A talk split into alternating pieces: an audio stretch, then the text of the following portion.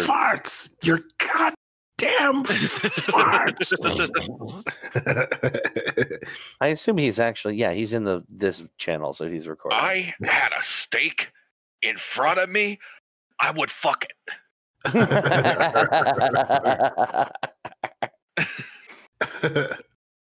uh, yeah, that movie's fucking great. Sexual Tension Art House, the movie. Yeah. That's basically, yeah. that's largely all that it is. Yeah. Yeah. Did you see that someone bought that uh, that mermaid? Uh, oh, yeah. Figurine? That's Uh-huh. Yeah. Yeah. I yeah. Uh, from the auction, the A twenty-four auction. Yeah. Uh, I don't know how much it went for, but I wanted it. Um, I saw very recently. Let's see. It's probably way more than I could ever afford. I did want to, I did want to buy some stuff from the witch, but uh, yeah. one hundred ten thousand dollars. Yeah, no thank you. it's, it's, it's crazy. Fuck that. Oh, you so, can actually buy the light too. Are we, are, yeah, is this official? Are we doing the thing? No, I mean, we can like declare a start time and then start it. Okay, well. Or we could just, now we're doing it. I don't care. Yeah, we're just doing it. Why don't we just fucking start now? All right, we're starting now. Hey, everybody. Now. Welcome. Hey, it's a thing. Welcome to the thing. I what am up? I am one of your hosts of this thing. You I are. am another one of your hosts. I am also one of your hosts. Wow. Although I think, Dave, you're the official host for this one. That's right. This one is me. I uh, I am not surprised by this, and I was prepared.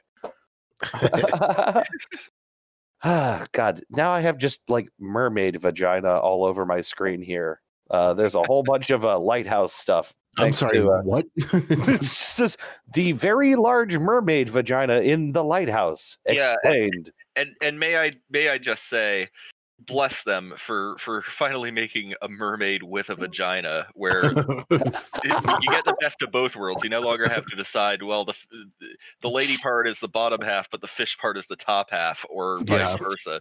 You get the best right. of both worlds now. Yeah, the best Thank- of both worlds. Thank you very much to uh, to Robert Eggers or whatever uh, for or, uh, or as we like to call him, Reggers. The Eggman. The Eggman cometh. Goo goo kajoob. Yeah. Um, um, yeah, that uh, thanks thanks Robert for that visual for uh, so uh, much of that movie is so odd to look at. Yeah, it's uh it's weird. Why did I Google this? Oh god, what am I doing? Sorry. No, see, see, now you're gonna make me Google mermaid vagina. I'm not yeah. gonna do this. I'm not That's, gonna I'm not gonna do it. It's on my Google search history now. You know the F B I guy who's like in on this podcast right now is probably like, what the uh, fuck are they doing? Yeah, right. The dude assigned just to us. yeah, uh, uh, his his name is uh his his name is Joseph. Joseph. Joseph. Joseph. Not, not Joe, not Joey, Joseph. He's very, he's very particular about it. Yes. Uh, I, I like to think his name is he, Joseph T. Nelson. He might be Mormon. he, he might be. He, that's why he insists on going by Joseph. That's the thing I imagine Mormons do. Our Mormon F B I agent is named Joseph to Joseph honor has, his people. Joseph, Joseph has to suffer through our, our commentaries and our... our spicy hot takes on world affairs and and casual Joseph uh and, bigotry. Yeah. Joseph and the amazing Technicolor security job. That's right. It's just like eating a sad stack of Funyuns and listening to this. Yep. Uh, I actually, I really, I pity the people who have to monitor the boringness of American dialogue. On I know, over and over. Yeah, like people are actually truly boring, and I don't think people like know that. I love the uh, the House of Cards. Do you remember that episode of House of Cards where they like use that? It's basically like a gigantic uh, Freedom of Information Act supercomputer that like. Taps in on all these hit words that Americans use, and there's this crazy guy who works at the office. He's just like doing Tai Chi while this thing's printing out all the main hit words oh. of America. Do you remember that? I do remember that. Yeah. Yeah, it's this like wild scene where this dude, this big nerdy bald guy, is just in like an ugly brown suit, and he's like doing like karate poses while this giant computer behind him is like spying on the American public. It's like I, I feel like it was in the lead up to the nomination or whatever. Yes. Maybe it wasn't.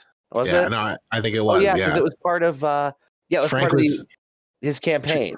Yeah, I was trying to figure out what words really snapped with Americans, so they just fucking used the Freedom of Information Act to do that.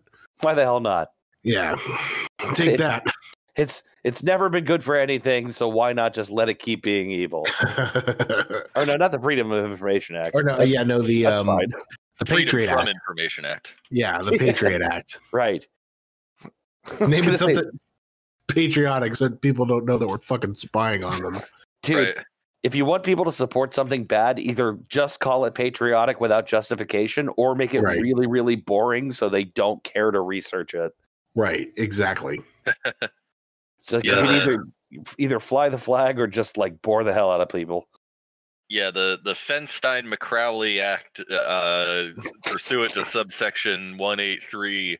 Right. Uh, no one's ever going to look at, look that up because it sounds too boring. But what it says is that you're fucking spying on people indiscriminately.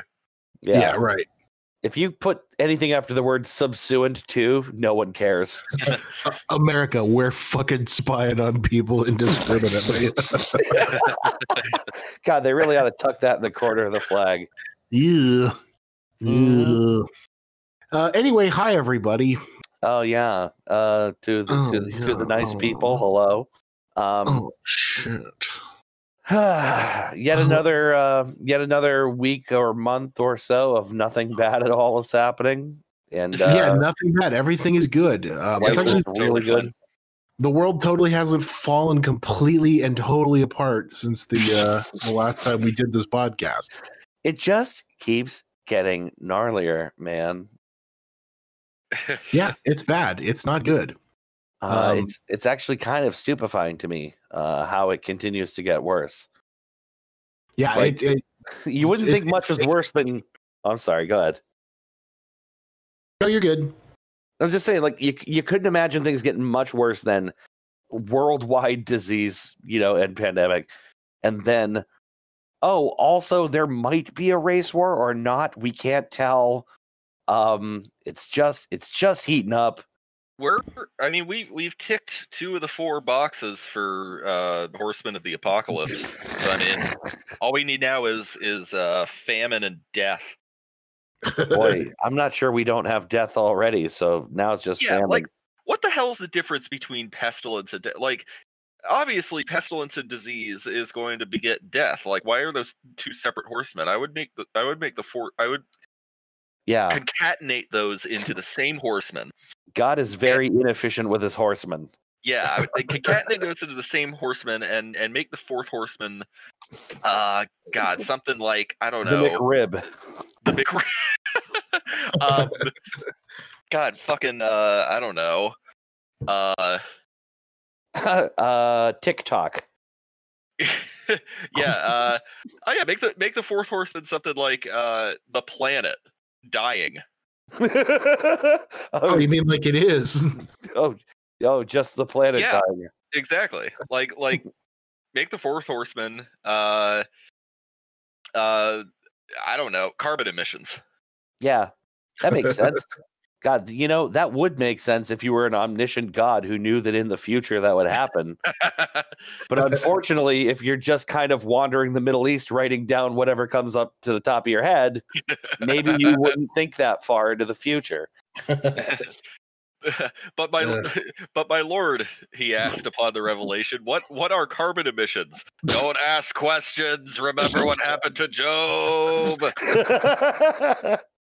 Uh, do it, fight me. You won't do it. Do it. Come at me, pussy. Lo, I am God. Come at me, I mean, pussy. God's just in an affliction t-shirt. Approacheth me with hostile intents, brethren. Just, I really like that idea of just like like a very modern day version of the spiteful, angry, mean, jealous God. Of, like, especially of the Old Testament, yeah. Just like So sitting there with with a Miller in hand, going, "Come on, pussy! I, you did touch me. You won't touch me." You know what I say? You th- think the Miller is bad? You should you should wait until he starts shooting Fireball. Fucking uh, yeah, right. Fucking putting uh, putting Trap House on, on the jukebox. Just right around nine p.m. when he, he slips into Mister Hyde mode, and then he's the really angry god. Yeah. God, actually, that makes. I don't know if I've ever it's ever occurred to me of a more reasonable explanation for the fickle and um, waffly nature of the Old Testament God than he just gets really drunk and then he's just mean. Yeah, that's I mean, uh, actually that's probably about as accurate as it could get. I mean, shit. I if if you if you created humankind and you had to watch them do the sorts of shit that they do, especially for your approval, wouldn't you drink heavily too? Yeah, yeah. It's kind of a lot of uh, yeah. It's a lot on the shoulders, isn't it? hmm. So religion, that one. Yeah. Uh, take that, religious people. Again. um, shoot. Uh, do uh, do we just want to talk about why we're fucked? Is yeah, you might, we might as well. Sorry, guys, we're a little out of practice here. Yeah, I'm a little. Yeah, it's uh, gotta get this uh, podcasting out. Back. Wow! Wow! Hey, bitty, bitty, hey, bitty, bow. Just a little. Uh, anyway, um, anyway. we uh so we got uh reasons why we're fucked. Maybe I definitely have one. We started to talk about it. uh I could definitely go first. Yeah, you might as well start. It's your episode, homie. Yeah. You're supposed to be guiding us. Uh okay, so uh yesterday I learned of something that happened maybe two days prior to that. It is a sad day uh on which I report that the the The legendary Fenn's treasure, which I spent some time out in uh, uh, the Rocky Mountains area a couple years ago looking for, uh, has been found, and uh, it is no more. Um, it's uh, so Forrest Fenn, the guy who hid the treasure, confirmed that a treasure hunter, uh, you know, messaged him about it, sent him a picture, and that what he sent him was enough for him to confirm that the treasure is found. Uh, and he, he basically said, you know, he's a little sad, but it was a good ten years, and, and that's that. Time to hide another one. Right. Well, okay, so that's the thing. I'm not sad that someone found this treasure. I'm actually not. I'm very happy for someone for finding it. But it's it's an end of a great mystery. And actually, I talked to uh, Joe Draft a bit today about this. Yeah. And, and he made a good point that I think articulated what I hadn't figured out how to say, which is, there's nothing to replace it. Yeah. What are we going to do now? No one else hid millions of dollars of treasure in a right. box somewhere, you know, with a decipherable solution. Like that's there's there's mysteries on the internet. There always will be, but there's nothing like this. Yeah, where there was just a large sum of money stashed away. You could still yeah. try to positively I D the Goatsy guy. That's a mystery people, as far as I know, hasn't been solved yet. I'll tell you what, if I see that that wedding ring, I'll know it. I'll know it's him. Yeah. that that uh, that ring and that finger are burned into my memory. I can't find you can't it's so hard to find uh, the Goatsy link now because it's just not on the surface web. No, gotta, I'm sure it is. Yeah, is it? I don't know. Let's see. Salvia Eric keeps posting it. I know. I, I'm just uh, opening incognito tab here. Yep. Incognito. Uh, Look at this scrub. I don't know, man. I immediately found Goatsy on Google Images. Oh, did you? Also, one where they replaced his anus with uh, Trump's face, which is kind of nice. Um, Trump's face. Woo-hoo. Oh, there's a lot of other really disturbing images of genitals, but yeah, that's uh, that's Goatsy. Yeah. Oh, yeah. There it is. There's that wedding ring. It's just something about that is the detail that matters the most to me. the single the single incredibly profane act, and then you're just like, yeah, he's got like a wife and kids probably. Yeah. Hey man, whatever he's into. Don't yeah. judge. Don't kink shame. No, no, no, of course not. I'm just saying, you know, it's extraordinary. I'm not saying it's terrible. I'm saying it's extraordinary. And also, someone else had to take that picture, presumably. Yeah. Yeah. I, I wonder. I mean, he might have had a uh, he might have had it on a uh, one of those, you know, like where you hit the button and then you run around and you join your family and you all wait for. I don't you know. know. Maybe. He's like just sitting there holding his butt open while that blinking light is going. Like any minute now. Oh God, I should have set this to three seconds. This is going to take forever. Oh, um, but yeah, no, the treasure has been found. It's a little sad. Uh, Forrest, uh, you know, obviously told everyone this news. And the really disappointing thing that I hope is not true and that I hope changes is he's announced that the seeker did not want the location revealed. Yeah. And he always said he would honor the seeker's, you know, wishes. So there's like a half decent chance we never find out where it was. And I, I, I, I can't tell whether that's like really terrible and like I need to know, or like the worst alternative is what if I find out and I was there? Right. Oh. And you missed it completely. Yeah. Why? W- so my question is, do you really want to know that? Or well, that's what I'm trying to figure out. But I really think I do. Like, I don't know, man. I don't think I would personally want to know. The odds are very, very low that I was in the right location. It's just a just as a matter of math. So I think I'd take those odds. I want I want to know. I just want to know the general area. General area. I just want to, like, just want some idea of like where it might have been. I don't know. Huh. Uh, little side detail to this: people are already suing each other. What? Um, what? Yeah. Why? So, so someone has already filed. Uh, is a uh, lawyer in uh, Chicago. Who uh, told the Santa Fe New Mexican, which is the newspaper in Forrest's hometown of Santa Fe, she plans to to file a federal injunction because she claims she solved the puzzle, but her solution was stolen by someone who went on to find the chest. Oh, please! I know it's it's bullshit. It's absolute yeah. bullshit. Um, there's no way. And also, if you're that dumb to put your solve down on paper. Uh, at all, instead of just keep it in your head, right? You don't, you don't deserve it. You should have gone out in the woods sooner. Right, exactly. You cunt. Yeah. Sorry. There's, there's more than a few people like freaking out about this right now, but yeah, it's uh, oh well, really, yeah. Well, I'm sorry you didn't get it, buddy, but uh, you know, yeah, it's it's sad. It's just sad that it's over because you know, like. Fucking way she goes, boys. I'd love to go back out there again. But, you know, there is this thing of like, not that it's not great to spend time in nature, but the chase is really extraordinary. And I don't know if I'll ever have another thing in my life that, that felt like that. So it's a little sad. Hmm. Well, anyway. Sorry. Yeah, right. But yeah, so my why I'm fucked is I didn't get two million dollars. Wah. Wee. Wee. Um, what do you guys got?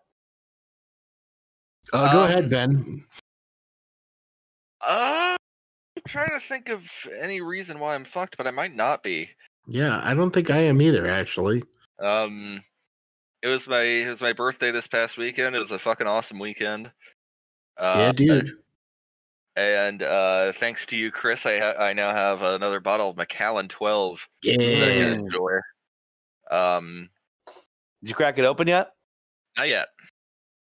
Not yeah. yet. I might want to. I might want to enjoy a glass with you guys.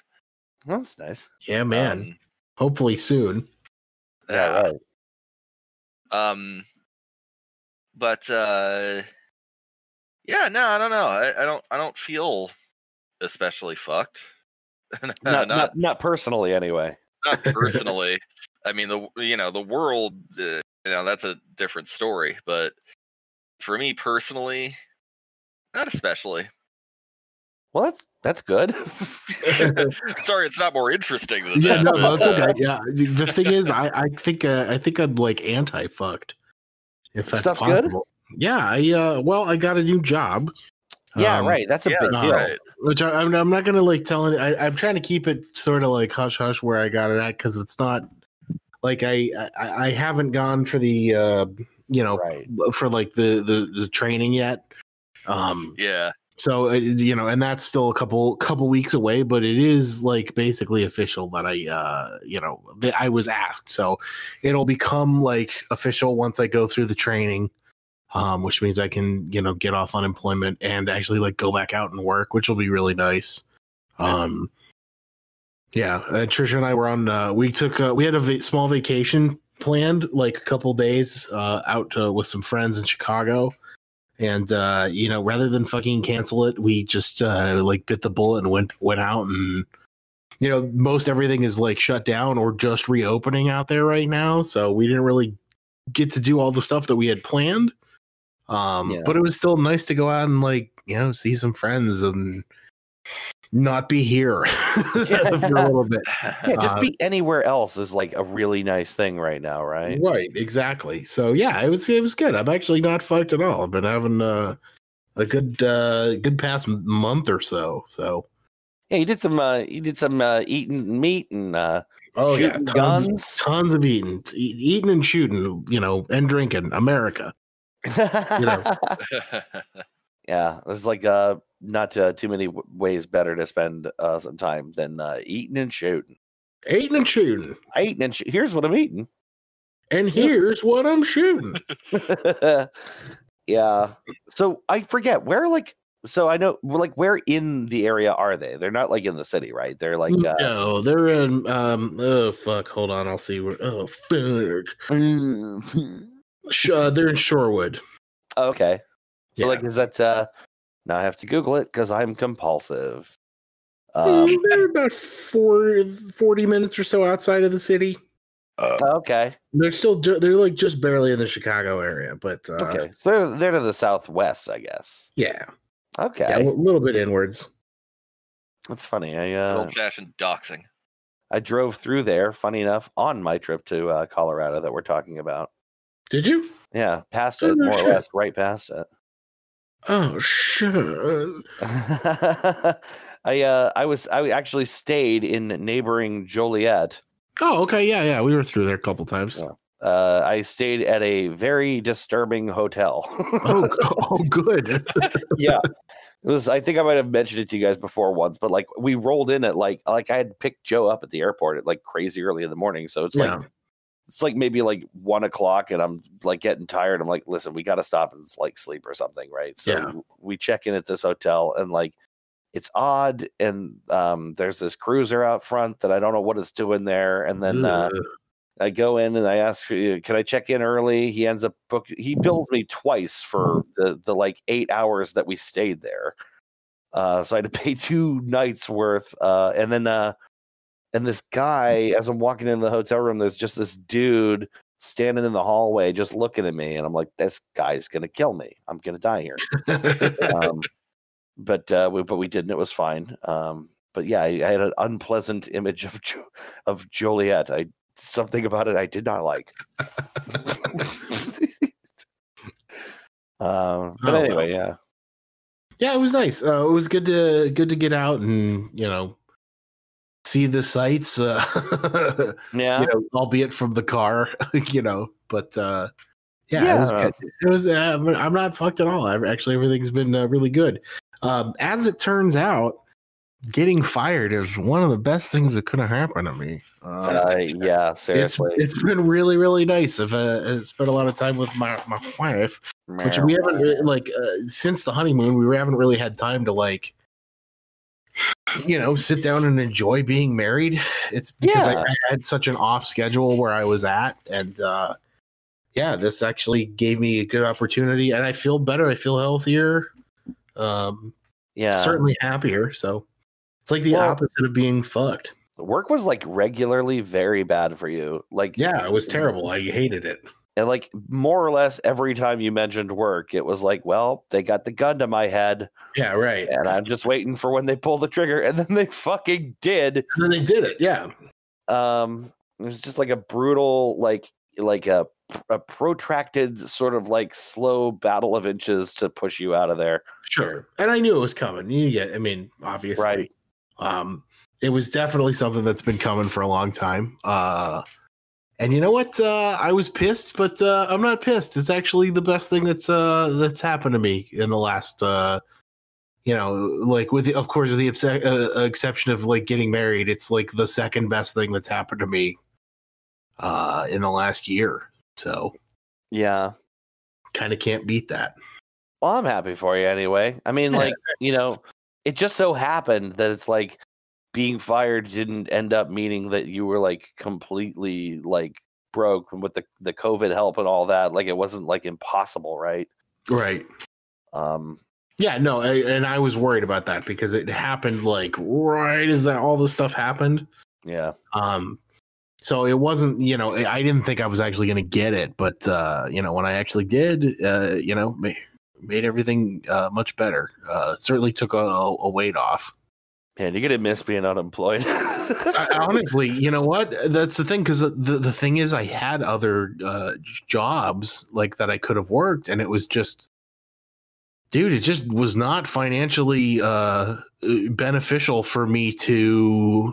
Yeah. Uh, To, for me to get like get off of unemployment. Well, yeah, like who would prefer to take a job where they're worse off than if they don't take that job? Right, exactly. Yeah. It's to, you know, it's of course, you know, like again, this all happened at just the right time where that could happen. Right, exactly. So thankfully, you know, I got everything I needed. Yeah. Um, yeah.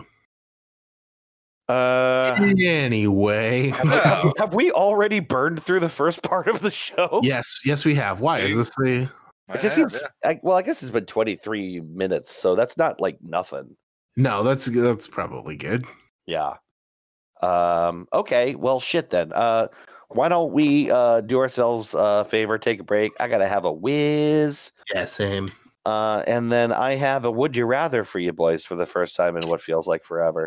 Ooh, yeah, I, it's not a, it's not very good. You're not gonna like it. It's I'll never judge of that. I mean, it's never very good. It's, I don't think it's ever been good, but at least there was that one time Louis Anderson shit and egg. That's true. I forgot about that. That was great. Oh, also hot dog fingers. Woo! Or oh, remember? Would you rather have a talking gremlin for a penis or yeah. be a gremlin's talking penis? I remember that. What about uh, French Stewart? Just. Oh yeah, he just like in the car you around and yeah, he just like like judges your driving with that squinty face. All right, uh, well, we got what French Stewart's up to these days. Uh, I don't know. Price squinting. He's probably just, he's probably just, he's probably just staring into the sun every day, being like, "Look at that." Stupid. Yeah. Um, yeah. So we got another one for the books coming up for sure. Let's take a break. We'll be back in a minute with Would You Rather and then the main thing. Sounds good. Cool. All right. See you in a bit. Bye. Welcome to the Three Dude Podcast. Hey, yeah. Ah. Uh, you can find us at three dude cast dot com. If you're wondering whether that's spelled with the numeral three or the word three, the answer is yes. We're so proud of ourselves. We're so clever. We're such clever boys. Wow. We've switched hosting to Podbean. You can still find us on iTunes and Google Play. Mm-hmm. So give us a like. Yeah, give us a like, give us a listen, give us a review somewhere. Give, give us a sandwich. Give us a high five. Give us sponsorship. Please give us a hug. Give us that money. Now we're back. Hi. Oh, hey. Oh, hey. Ooh, oh. Who's Ooh. around me? who's, who's around me? Who's around me right now? They are personal space. I still have to see the final episode of this season of Rick and Morty. But I'm afraid my I Q may not be high enough. Oh, yeah. to, I mean, to be fair, you be have fair. to. So, to, so be fair. You have to so on and so forth and such and such and whatever. uh, yeah, that's the thing. I'm behind on that. I, I'm behind on everything. So anyway.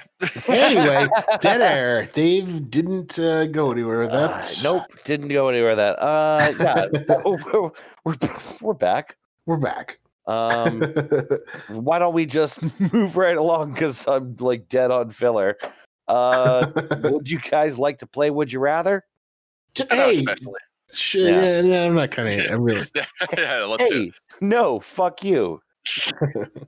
Um, yeah, I got one for you. This, I, I don't know. I'm, I think, uh, I think I'm just mentally tired. I'm not sure if I completely sign on to this one, but it was, uh, I don't know. I'm, I'm out of practice. So, uh, here we go. All right. Would you rather?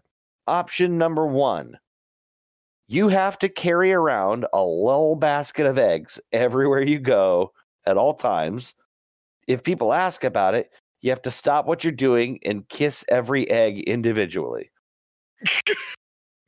Or every sandwich you eat for the rest of your life is cut like all fucked up. It's in like weird angles and uneven pieces. Like, like some are really small and some are big, and the fillings spill out. And sometimes it's just kind of smashed on one side.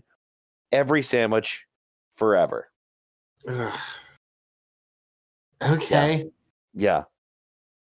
I'm attempting right, so, to, uh, as I as you say, break your autism with this one. Okay, so specifically, word for word, me the first one again. Okay.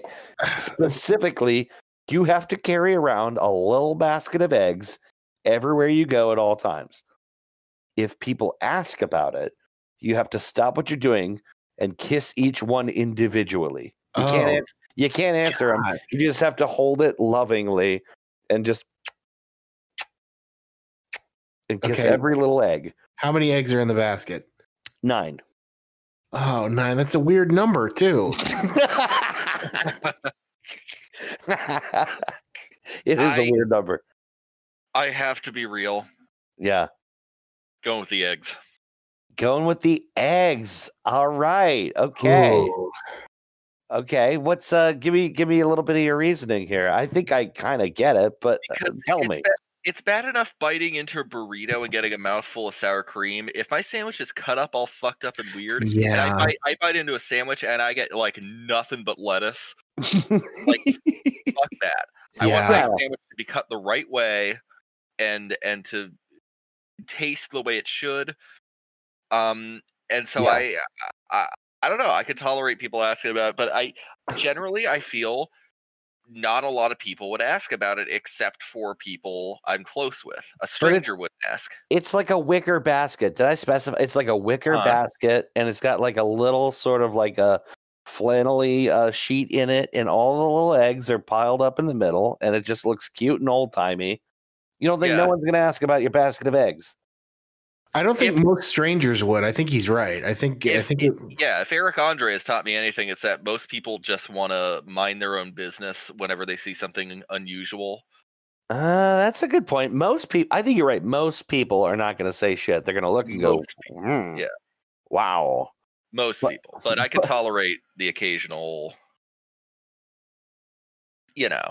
Yeah, well, you know, like basically that one friendly person that you already wouldn't want to talk to anyway is asking you about your little basket. You're like, okay, once in a couple of days or so or whatever, I could deal with this. I think it would be really funny to have to explain it. Um, well, it would be, but you can't. You're not allowed. Right, well, right, but I mean, like, I think it would be really funny to... Um... I don't know, to, to to be that guy and like make people uncomfortable. Yeah, right. Um, I, I think it would. I don't know how long that would be funny, but I think I would get a kick out of that. You got to think like kissing nine eggs takes maybe about seven seconds. Right. It's not like a long process. It's like over and out. Kissed all the eggs. I'm on my way. That's it. Right. So it's kind of it's it's a it's a brief problem for sure. I think I think I'm with Ben. I think I gotta go with uh, I think I gotta go with carrying around the basket of eggs and keeping my sandwich intact. Yeah. Because we can argue and have argued on this show for a long time over what constitutes as a sandwich. And if I was- I'm wrong in any of my opinions of a sandwich, that I'm fucked. Well, you know, hot dogs, w- burritos, all wraps, all sorts of shit. Well, let's get into it. So let's, you get a hot dog. Oh, please, let's not. Let's not. And, and they cut that hot dog once lengthwise and then once acrosswise. So you have not a bun, but like four pieces of bread with four planks of hot dog. Yeah, let's definitely let. I, I, I'm gonna put. I'm gonna put a final answer on that. I'm definitely going with the basket of eggs. I think really? I'd rather have to deal with that torture than have to go through my whole life not, you know, uh, being able to eat a sandwich the way God intended. Yeah. The way God, the way God intended a sandwich, neatly cut, crust on, uh, distributed perfectly. Anything else is heresy. Yeah, I gotta be honest with you guys. I, I, I'm with you too. Yeah, um, I think I, it's. I, I mean, right? Do we have a clean sweep here? Like, it makes the most sense. Mm-hmm. I mean, I think I hate being embarrassed as much as or more than the next person, but uh, I gotta, I, I gotta have a sandwich I can actually eat. Yeah, I think so. I think that's, uh, I think that's the, the right answer. Yeah, I mean, like, take for example the burrito, which is just a cylindrical sandwich. Yeah, uh, of right? course, naturally. Yeah. I mean, just imagine how many ways you can cut that wrong. Little pinwheels, but it's like a taco, so every, or like a burrito, so everything spills out. Just little boats. Yeah, that would be horrible. I mean, like, I can't even imagine. Like, right. if we're going by the full, broad definition of a sandwich, that's like bratwurst, that's, you know, yeah, burritos, wraps, Uh, right. quesadillas. It's like all sorts of weird shit that I'm not willing to get into. Imagine a quesadilla just cut four ways across its shortest dimension so that you just have tortilla strips, like tortilla fingers. Yeah, like like a mm. big half moon tortilla, then the fillings, uh, then another half moon tortilla. Yeah, I hate that. Yeah, me too. Yeah.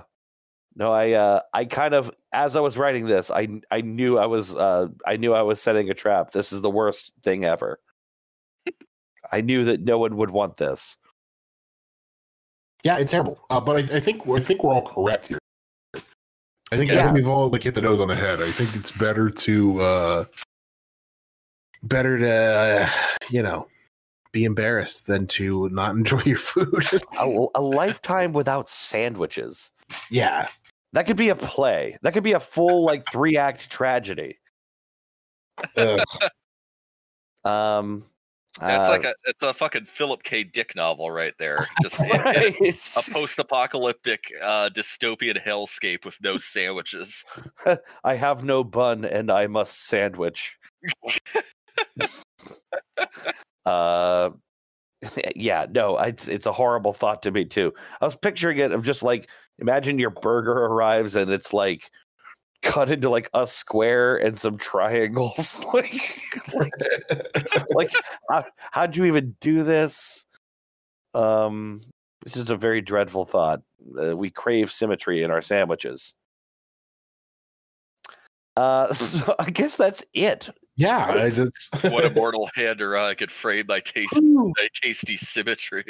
We are out, we are fucking out of practice, guys. I know this podcast is just kind of feeling like it's just flying away. Yeah, well, um, come on, come on, host, drive us along here. Save us with the topic. Let's chugga, do it. Chugga, chugga, chugga, chugga, woo, woo. Um, okay, so I actually think I have a decent topic, and I'm fairly certain we've never talked about this one. We might have come around to it by way of talking about other things.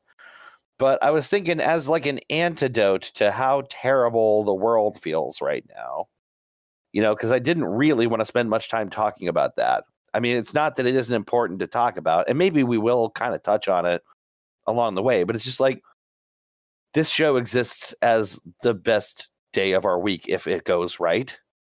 So um, I thought maybe an antidote to all this misery. Um, the world needs heroes. Yes. Who are your heroes? Oh, who, yeah. Who are the people that you have looked up to throughout your life? Maybe you, you know, lived up to something that they demonstrated to you and you're proud of it. Or maybe you still aspire to be like that person who made you want to, you know, uh, pick up a skill, learn something, do something, be a certain kind of person. Um, I just thought it'd be good to talk about aspirations, you know, and like, what is it that, you know, has, you know, inspired us to be, uh, you know, better than ourselves in the past? Who do we look up to now, in the past, uh, whatever? President Ronald Reagan. Ronald fucking Re- I'm saluting the flag. Where's the nearest flag? Dun, dun, dun, dun. He did not have dementia. Dun, dun, dun. No. Ronald, who are you, Reagan? Let's be real. That guy was just a fucking wacko for the last couple of years, right? Like he's yeah. just. I'm oh, not yeah. convinced he wasn't always kind of a wacko. Yeah, just Nancy Reagan ran the country. Let's be real. God, that's, that is just downright sad. Yeah, sorry. Dark thoughts. Ooh, dark thoughts with. Da da da da da da da da da. Wow. Um, no, I don't. You know what? Um. That's a tough one because I don't I don't know. Yeah. Well, I mean, like they also don't have to be people you know, but like yeah, for sure. You know, I think that uh, I think all of us have like, you know, aspired to be uh, some things that we are, some things that we aren't, some things we might never be, honestly. But yeah, um, you know, like when it comes to like, you know, teachers or people in your family, the people you look up to, I just think it'd be nice to talk about, you know, that good part of the human spirit that wants to be something great, you know? Yeah. I, I mean, like I'll start out on a sappy note. I, I think pretty yeah. much up until very recently, um, you know, like once I, once I got older and felt comfortable being who I am and being a grown up, um, I looked up to, like in college in particular, I looked up to a lot of my friends, uh, you guys included. Um, yeah, I feel like, that too. Like I, I, uh, I, I felt like I, I tried very hard to surround myself with uh, really good, smart people who also, you know, incidentally like to have fun and, and you know, were smart and quick witted and uh, funny. I'd like to meet um, these people. Yeah, God, they sound great. And then I got to know everybody. um, um, no, but it, seriously, I did. I like, I really genuinely looked up to a lot of my friends because I was always kind of like the baby. Yeah, do we, do we little baby. I was always like the, baby. the the baby of the group. So you, I, you never just, came off the baby. You never seemed like you were out of step with anyone. Well, thank you. I appreciate that. Yeah, I tried. I tried way. very hard to stay in step with everyone. I wanted everyone to like me. Well, like think back to those days. I remember. I have memories of both, like you and I in particular, like wearing like t-shirts with suit jackets and trying to seem like a little older and a little philosophical, and like we were all trying to be something. Yeah, that we hadn't, that we weren't, or maybe wouldn't be, but we were trying to be like. Legit on some level, right? right? Actually, we talked about that a little bit with um when I when Trish and I went to Chicago, we went to go visit our friends uh, Krista and Ethan. Yeah, um, and we we we talked about it. Krista like was like we were trying to like stimulate conversation, and she asked like, okay, so what's one thing you would go back and tell yourself in the past? Like if you were fifteen years old, what would you tell yourself? Yeah, and one of the things was you like don't fucking work so hard. Stop worrying so much about what. Everybody thinks of you. Go out and like stop stressing about how you look and yeah, fucking. This is your time to enjoy that. You know, like like everyone thinks you're fine. You don't right. have to try so hard to be liked.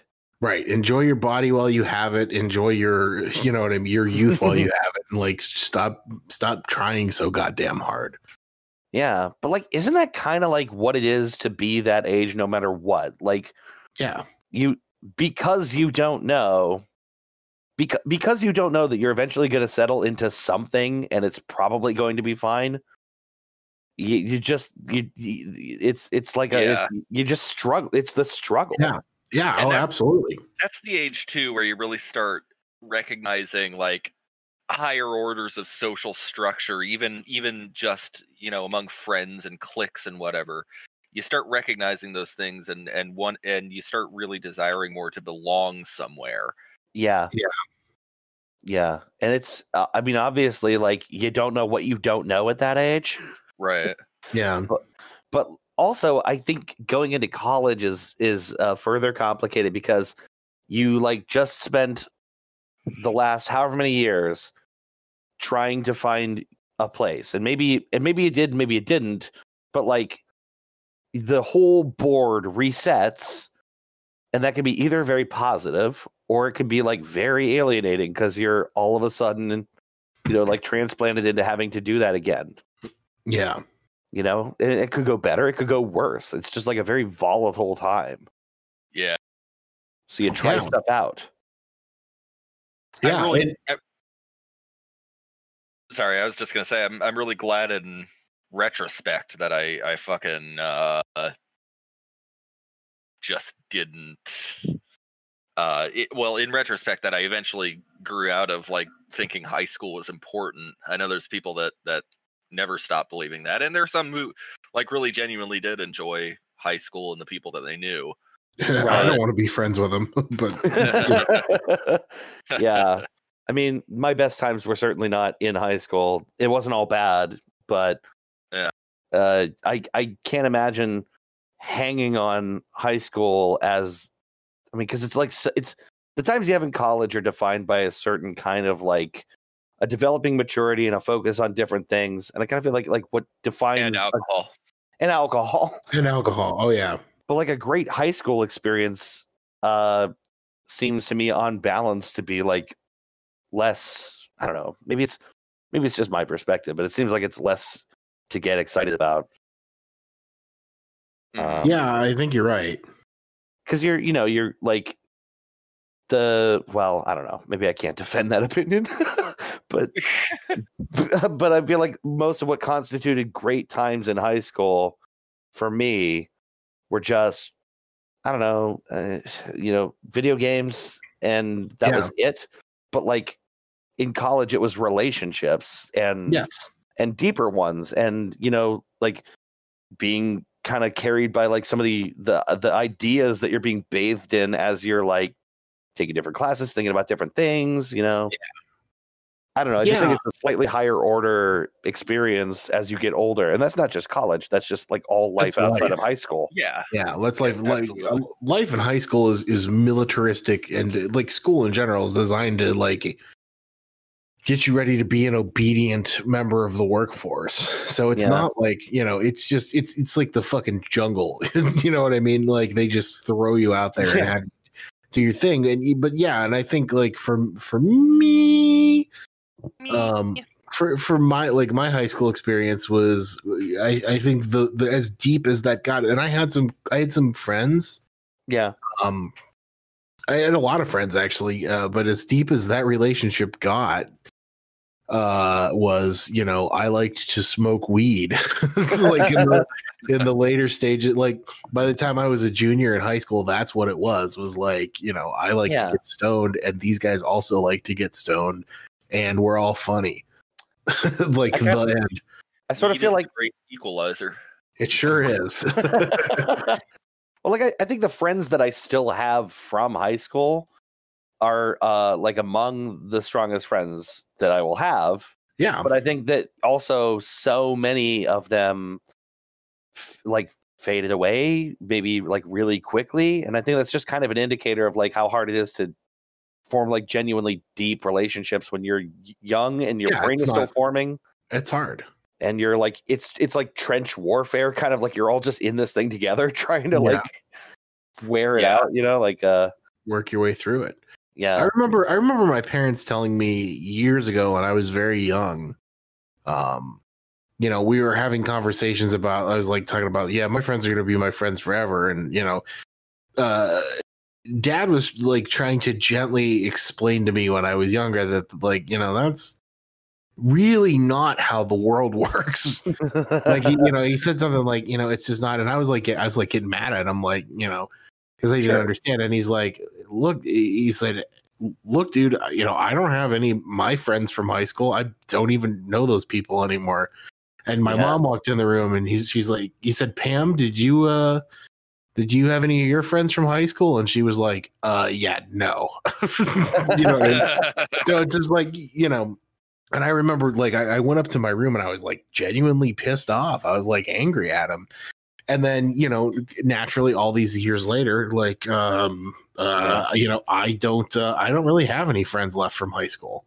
You could like, probably count, you could probably count the ones you have on a hand. Yeah, right. I mean, it's just it's just people. You know what I mean? And it's basically all on Facebook. It's like I have a couple people I knew in high school. I have them on Facebook, but I don't like see them. Yeah, you know, it's yeah. like it's the time like immediately after that. I went through this thing where like all you know, I lost my entire group of high school friends with like one breakup, and then all the friends that I made after that are are, are is you guys. Like, you know what I mean? Yeah. It's just the the people that I keep around in my life, the people that I choose to have around. Well, who's around me now? I'm sorry. sorry. Well, no, that's I think that's true. I don't know. It's y- your idea of like who's going to be in your life forever gets narrower as you watch it all happen. So like, yeah. I mean, I'm pretty, I'm, I'm desperately hopeful that what I have now, I will have the rest of my life. You know, you guys and, and the others that like, you know, we spend a lot of time with. I'm, I'm like, I'm crossing my fingers and hoping that I never have to lose this. Yeah. You know, and, and I think a lot hard. of people, yeah, I think a lot of people end up with not a lot of people. I mean, how old do you think your parents were when they had that conversation? With me? Yeah. Um, so I would have been like fifth grade. Okay. So it was like ten, eleven. That would have been twenty years ago. My parents would have been like fifty and forty respectively. Yeah. Wow. Yeah. So like, that's the thing. If we, if we can manage to stick this out for just like another like uh you know ten-ish years, we will have beaten yeah. the average record or whatever. Right, we're we're there. We're yeah. um, yeah. But yeah, I, I I genuinely looked up to my friends because a lot of not just because they you know you guys were older, but uh, you were smarter than me, or at least you, I I you, thought so. you you've said that before, but like man. I think I think we are all equally stupid. Yeah, you know what? I think you might be right. I think uh, I the think veneer wore right. off. I think we're all. I think we're all. I think we're all. I think we're all smart. I think we're just dumb. Yeah, you, can, you could be smart and dumb at the same time. Yeah, you could be clever and not very intelligent. Yes, uh, at the same. I don't know. Maybe that's not the way to put it. Not very knowledgeable. Not, I was going to say. It, not, it, well, I mean, no, that that doesn't count for Ben because Ben is actually genuinely yep, intelligent. Yeah. Yep. Oh, I am not. Well, you got you at least got the ten percent edge. Yeah. I mean, no one here is a genius, but you know, um, you're certainly more of a genius than we are. You have the ten percent edge at least. The top ten percent. The top ten percent of one percent. Um, gosh, I don't know. I mean, I uh, I'm trying to think. I, I proposed this topic, but I uh, I'm like I acknowledge also for me it's kind of hard to reflect on like like I feel like I've had phases of my life where things were more important to me, and during those times, there was always someone that embodied like, you know, what that was that was so important to me and yeah. that I aspired to be more like. And I think a lot of them were authors, too.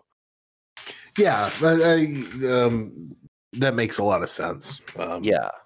Well, yeah. like uh, like, let's say uh, maybe like early college uh, when I was going through my angry young atheist phase. Oh, yeah. yeah. And making sure oh. everybody knew how yeah. uh, uh, how very atheist I was. Yep. I mean, Christopher Hitchens was the go-to. Oh yeah. Um, and there was uh, I I remember like really, and I think it's also because like, regardless of what you think about Christopher Hitchens, there are traits in him that I never possessed and desperately wanted to possess, and one mm-hmm. of those is being willing to not be nice when it comes to what's yes. true or isn't. Yeah. Um, uh, that's something that it, you know, I, I, it took, it takes a long time, I think, to master, at least with people that you don't, you, you know, that you don't know all the time. Yeah, I would. Uh, yeah, exactly. Like you, you kind of, I mean, most of us are socialized to like want to be get along, be nice, make friends, don't rock the boat too much unless it's really, really important. Yeah. Um, uh, you know, like now I don't know if I would, like I would still say I admire um, uh, a lot of his writing and his rhetoric. And I do think he's on the right side of, uh, of a lot of things, but also I think he maybe never grew up and was just kind of a, a, a kind of a dickish baby too. like, sure. And it's, I think it's like your ideas uh, of who your heroes are, are directly tied to something aspirational. Yeah. Yeah. So as you change, they change. So you're, it, it, I mean, it's okay. You're just saying that you hate everybody who's a theist, right? Yeah, exactly. And uh, that has never changed and never will change. your your um, your uh, your hero is a an authoritarian man baby. Who... my, my heroes include, uh, uh, I don't know, uh, the uh, the Chinese government for the ongoing crackdown of the Uyghur belief. Um, Uh-oh. Probably uh, uh, Stalin. I don't know. Benito Mussolini. Um, no, the Boston Strangler. Pol Pot. uh, take that one back. I remember. I remember. Um, I remember uh, one time we were playing. It might have even been the very first time we played Survive the Internet, and. Uh, It was that one where you have to write an endorsement of a person, and the, the prompt one of you guys got, I think it was Chris, uh, was uh, uh, like something like always, always willing to lend an ear to my problems, always willing to help. Uh, and uh, what you put was Jeffrey Dahmer. Yeah, that sounds right. Yep. Sounds like something that uh, one of us would write.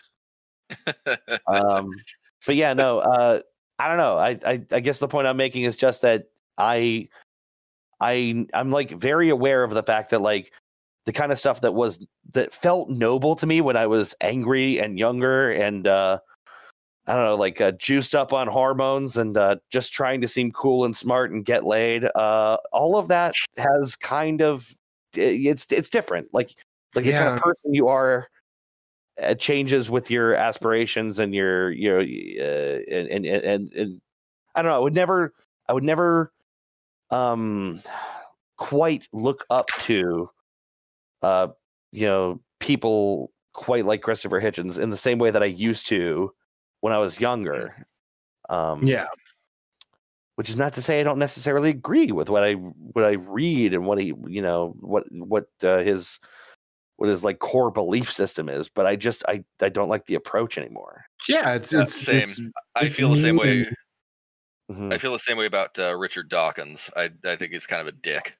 Yeah, yeah, yeah. Dawkins keeps um, I don't know. He's well, he's he's complicated, but I kind of feel like he's a he's a shit stirrer and he knows it. And yeah, yeah, and, oh, uh, absolutely. For that reason, I just can't quite get on board with him either, even though. You know, he's an em- he's an eminent biologist, right? Like he he is a very knowledgeable guy, and he is not to be discredited. Except his tact is just wrong for me. Right? Yeah, yeah. I, I think a lot of it. It's very difficult, whether it be just by like the way that your your your atheists are painted, or if it's just the fact that uh, there's so many of them that are. Uh, Fucking, you know, man babies who like, they, like aggressively argue their point. Um, yeah, who were the four horsemen? You remember there was the uh, like Dawkins was one of them. Hitchens, no, maybe Dawkins wasn't. Yeah, I think maybe he was. It was like Dawkins, Hitchens, um, the brain surgeon whose name is not coming to mind, and yeah. The tall fat one with a beard. Yeah, um, and those guys largely that was their thing. Yeah. Yeah, it was just to be, you know, pricks to. I think, yeah. I think, I think once I once I uh, found out for the first time about uh, James Randi and how his his distaste for uh, like pseudo mysticism and and all of this stuff, essentially distaste for charlatanry. Like yeah. it was it was yeah. the you know the practical sort of attitude that I liked, but it had a, you know a, a distinct purpose behind it as well. Yeah, James Randi is a real hero. Mm-hmm. Um, I uh, yeah, like like we could we could talk all day about whether or not God exists, but like mm-hmm. uh, using those same arguments against charlatanry, I can get behind any day of the week, and I yeah. will yeah. I will root so hard for yeah. like a fake psychic to be exposed on stage, or you know. Do you uh do you remember when James Randi famously um. He uh, basically debunked a uh, cold read happening in a mega church where um, yeah. the pastor on stage is going around saying, I hear, I, I think someone over here needs whatever, this or that, you know, and, and people mm-hmm. are all amazed. He's like, you know, he's uh, essentially divining people's problems and stuff. But James Randi, knowing that the world is the world, basically yeah. scanned the local shortwave radio and found his wife was delivering details to him in an That's earpiece right. in plain right. sight. I remember Ooh. that. Yeah. I mean, yeah. Well, well, because they filled out prayer cards beforehand and she was like reading them off to him, right? Correct. Yes. Yeah. So, yeah. so she knew exactly who the people were, what their problems were, and then were able to give them to him over the radio. Yeah. Um, it's, yeah. It doesn't matter what, what faith you profess. Charlatanry is just, I, mm-hmm. I I don't feel bad for you at all if you get exposed for it. Yeah, right. I mean, dishonesty is fundamentally unvirtuous uh, almost mm-hmm. all of the time. Um, yeah.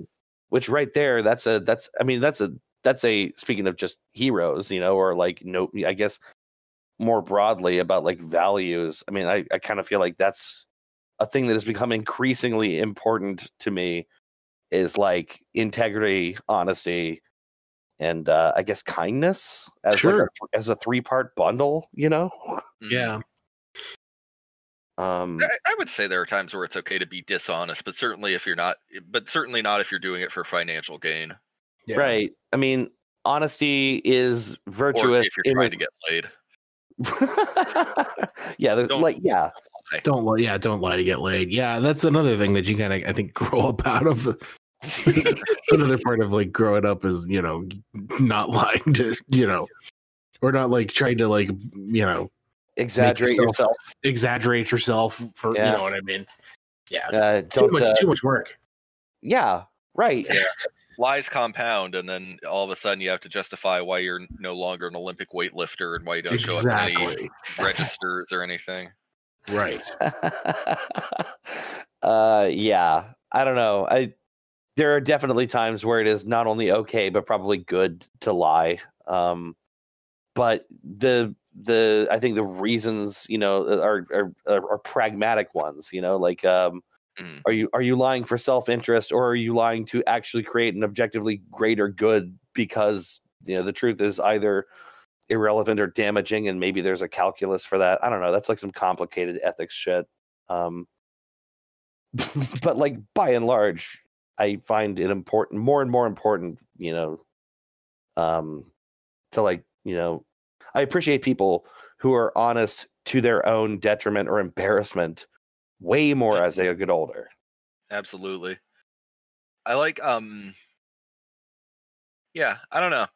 The, the older I get and the more the world, you know, seems to be kind of changing out of, out of uh, traditional sorts of things, the more I respect the people who, you know, even back when it was unpopular, uh, just, you know, said and did the things that were morally right, whether or not, you know, regardless of what, uh, you know, was going on around them. Like, you know, like, like Bernie Sanders in the seventies going to, you know, uh, pride events. Yeah. And, uh, or, uh, well, the, uh, he was, he was, he was a, uh, there's that famous picture of him getting arrested in the uh, civil rights movement, right? As like being dragged yeah. off by cops.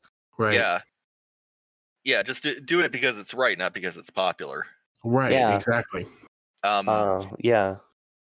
Uh, f- fuck. I, I lost my train of thought. Sorry. Oh, um, I, I feel like I'm talking way too much this episode. That's all right. Yeah. No, I talk way too much every episode, so it's dead air. uh, so we're so we're talking about our heroes. Um, yeah, I've I've talked I've talked a lot about my parents on this show. How how my you know my mom is is very smart, very patient. My dad, uh, you know, was never afraid to point up when I was wrong about something. Yeah. But um, uh, I don't know if I've ever talked about Mister Mister Kerensky, uh, my my seventh grade social studies teacher. You have, uh, as a matter of fact, but I don't I, remember. So tell it not, all over. Yeah. I was sure. I was sure I had. I he, he yeah. was he was a pretty big influence in my life. Um, he's my seventh grade social studies teacher. He was uh is he's uh, he's still around. Um, uh, a Desert Storm veteran. He was a sergeant in the Army uh for the first Gulf War. Um, and so as a result, he he. Like he, he was one of those teachers that didn't take any bullshit, but he, he never like came across as that, you know, he was never a hard ass or anything unless the situation called for it. Um, yeah.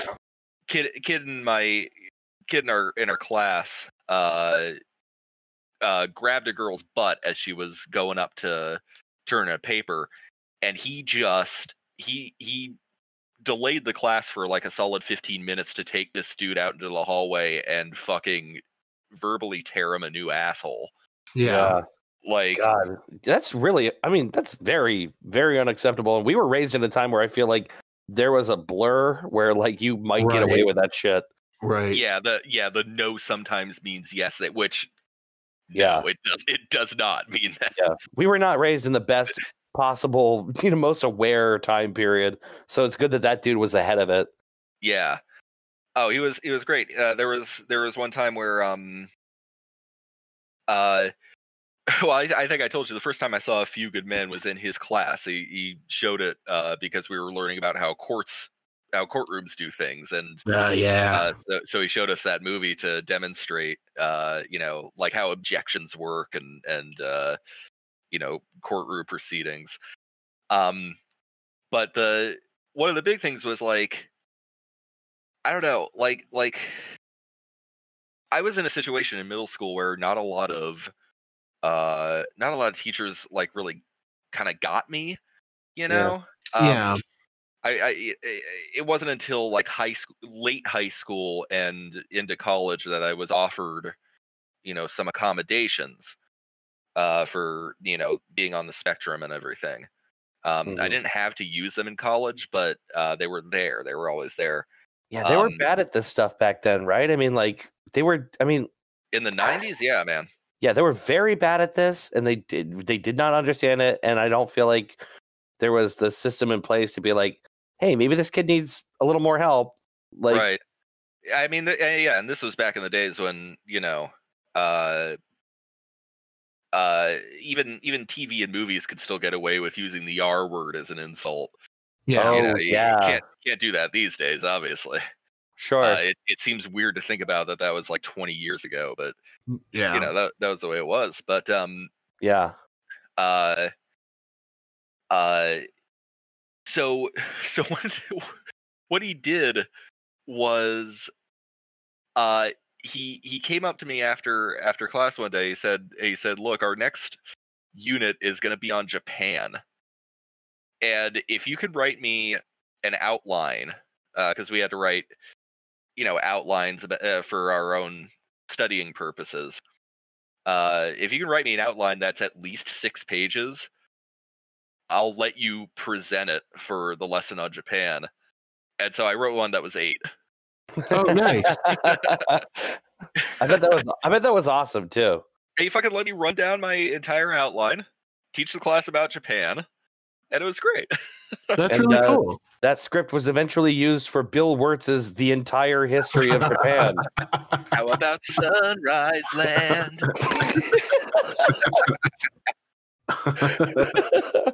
Yeah, you know, that's but, amazing.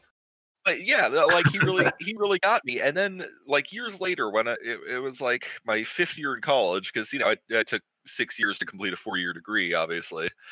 Yeah, uh, so I, I did the same thing. Yeah, I think it was five and a half. Yeah. Uh, uh, it was like it was like my fifth year in college. I was, I was out in Canfield, getting Dairy Queen, and he recognized me. I'm like, yeah. Oh, dude.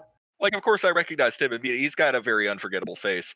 Uh, yeah. But I was I was really happy that he recognized me. Like, he was one of those, he was one of those teachers that really actually, you know, stuck up for me when I, in situations where I would have otherwise maybe been suspended or may, you know, yeah, because, you know, yeah. he, he paid attention. He, you know, he saw the times where, you know, I was, I was, you know, outnumbered as, as far as me versus other kids.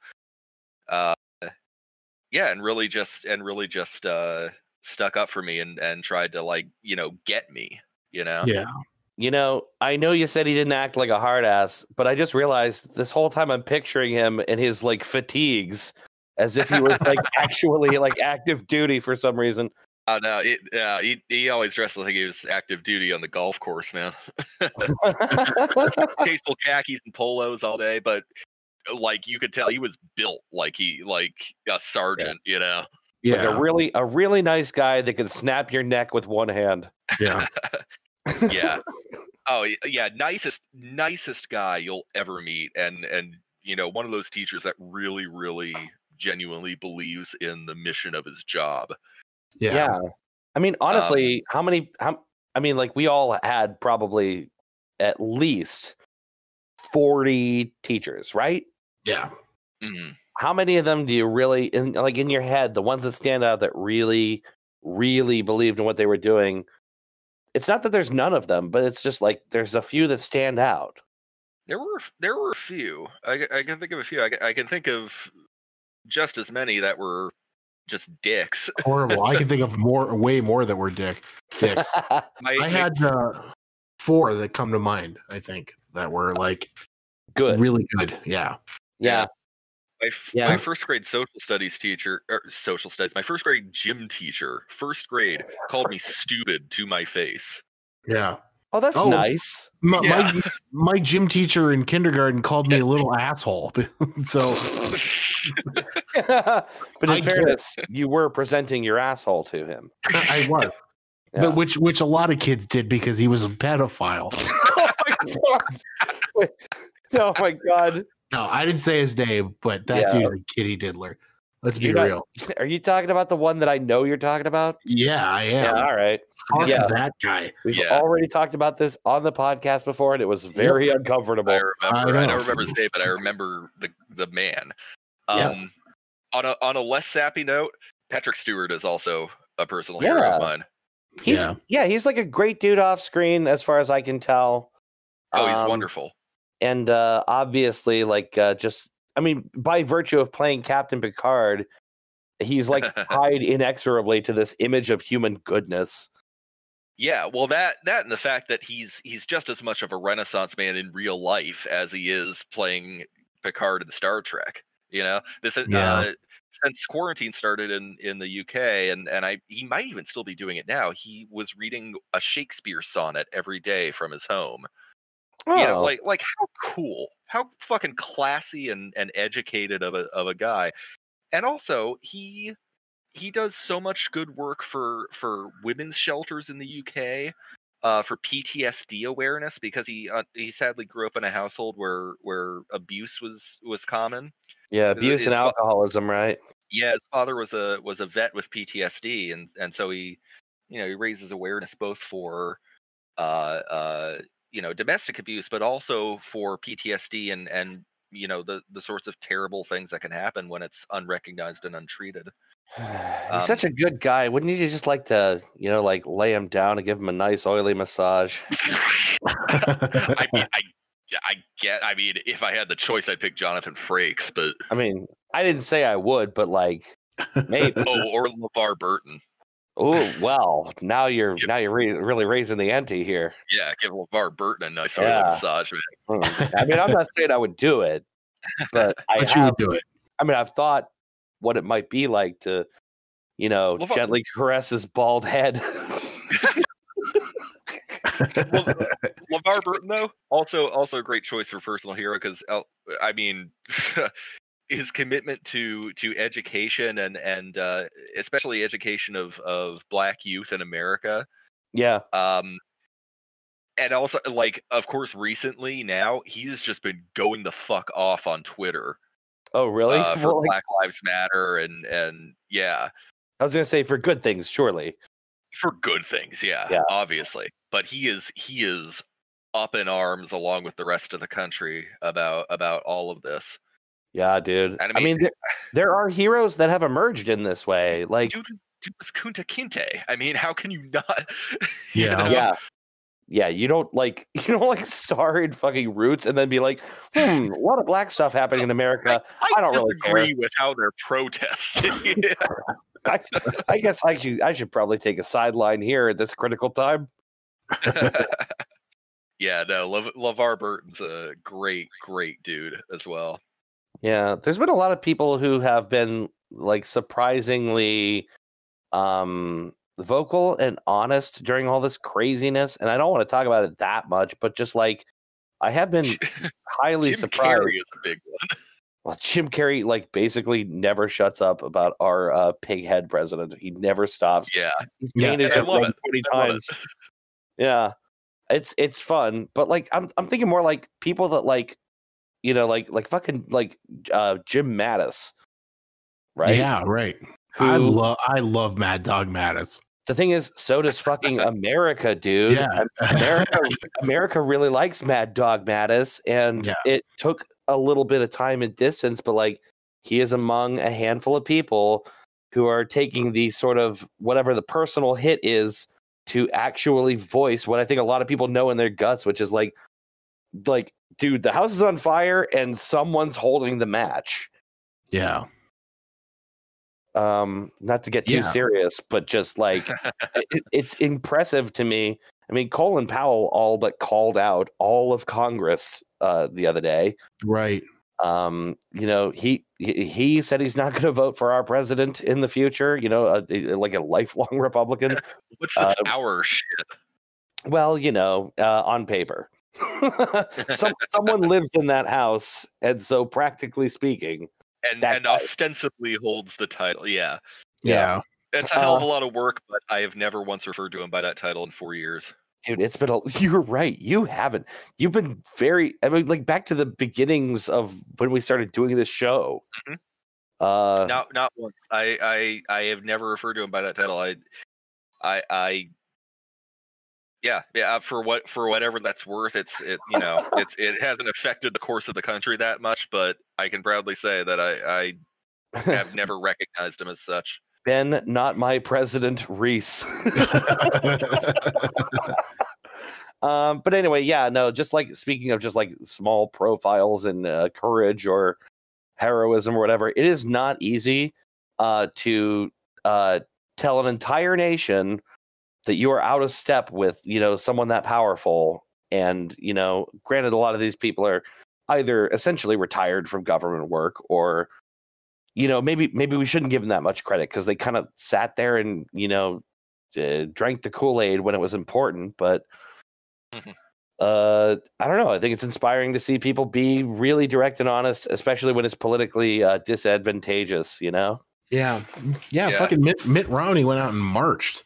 Yeah, how crazy is that Mitt shit? Romney of all people. Yeah, yeah. right. Mitt, Mitt White Bread Romney.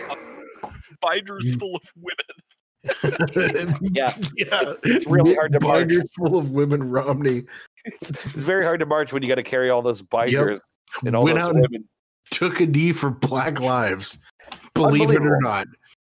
It's it's really yeah. incredible. It is. It really is. Um. You know, there's there's stuff like that happening all over the place. Uh, I mean, obviously, it's not a big surprise that Tim Ryan was out here marching in Youngstown. Uh, you know, sure. like that was not uh, totally surprising. It was impressive, but it wasn't like a shock, you know. Yeah. How about the uh, if we're talking about heroes, how about the fucking ordinary men and women going out there? We don't, we, you know, a lot of them, we don't know their names. We don't know, you know, they're not famous. They're not celebrities, but they're going out there and they're fucking. Yeah, people risking going into the streets. Yeah, yeah. I mean, because the thing is, point. Yes. Yeah. Um, it's it's not like a day goes by that I don't see either on Reddit or Twitter or something. You know, I guess it's been a couple of days now as things toned down, but for a few days there, it was like, um, yeah, I lost my eye. I was just standing there. Um, they rubber bulleted my eye and it exploded. Yeah. yeah, the the public freakout subreddit has been a wealth of knowledge. It's been Ooh. it's been crazy. They actually have several mega threads where they've been documenting every protest they can get their hands on. Yeah, which is um, crazy. I'm actually gonna while we're here. Yeah, right. I mean, it's been it's been really really surprising because that's kind of like it's not that it's antithetical to what the subreddit is about, but like public freakout is about enjoying people losing their minds out on the street. Uh, yeah. You know, the community has completely turned around on this. Uh, and, you know, you might expect the subreddit to be like snarky and cynical about this stuff. But it's really like the mods are working around the clock to document pro- protests around the world because they think it's important. Yeah. Yeah. Um, and they have, I mean, like really, really detailed. Yeah. No, it's crazy. I, I I wish I knew where the mega threads went because they were pinned, uh, but they they seem to have since. Maybe they're somewhere off in the sidebar, but they've been they've been busy as hell trying to make sure that the world sees this shit. Yeah. Oh, there's there's actually a really great one right now. It's uh it's like the fourth most popular one right now. It's uh, called "An Attempt to Stop a Feminist yeah. L G B T Rally," I see and it. a guy a guy. trying to tear a poster in half and he can't do it. Oh, I'm watching it. Oh my god, it's so this good. Dude... really, like, I'm bending it. He just, back and forth. He just can't. He's like trying to use his knee and he just can't do it. Oh, oh. yeah. What good a job, you, you fucking asshole. Do you remember that? Do you remember that video that was going around for a while of the dude? He, it was like an Antifa rally, and it's it's this person with a fucking, uh, like it's it's this person on the on the wrong side, you know, the anti-Antifa side. Oh yeah. Right, the anti-Antifa. Um, and she's filming this dude. Anti-Antifa's uh, pretzels. uh, try them now. Was, vanilla, vanilla, vanilla. And vanilla. uh, so, uh, no, but she's filming this guy, and he just like gives a smirk to the camera and does like a little roundhouse kick, and ends up kicking her fucking phone clean out of her hand. it, it's so fucking. I gotta see if I can find it. But, That's um, amazing. Yeah, God, I. This is this is definitely different though, right? Like this is it feels different.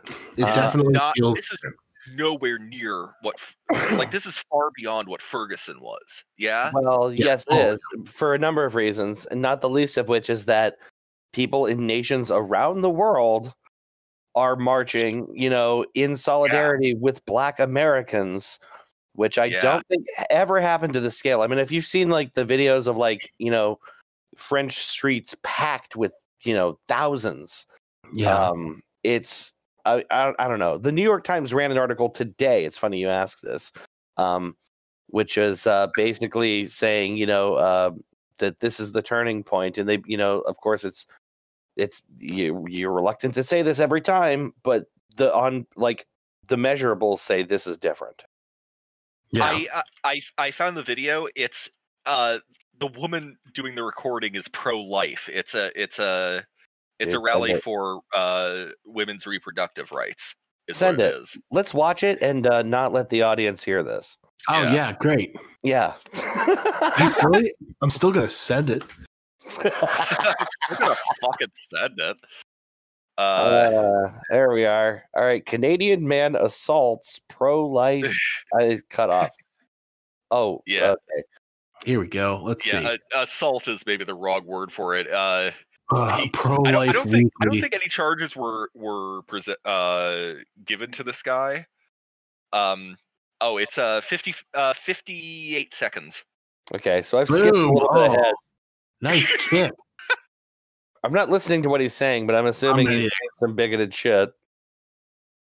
Yeah, he's he's he's. He's he's pro-choice. Like this is a this is a women's reproductive rights rally. Wait, what? Oh shit! Wait, what? Yeah, the the guy in the video is is on the right side.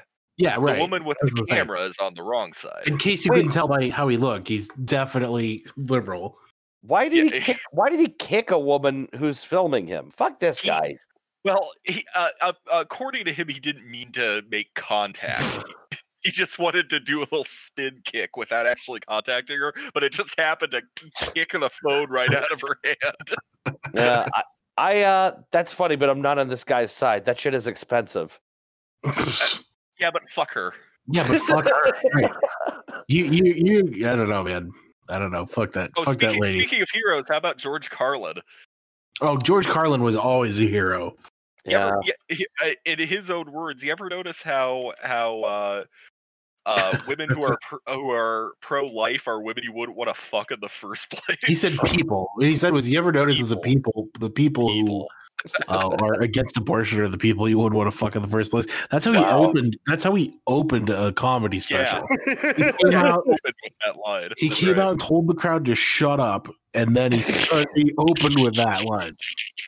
God, yeah. what if like that's fearless as a comedian goes? I mean, like yeah. that's how you know you've made it, where you don't even have, you don't even have to, to to question whether that will get your audience on your side to tell them to yeah. shut up.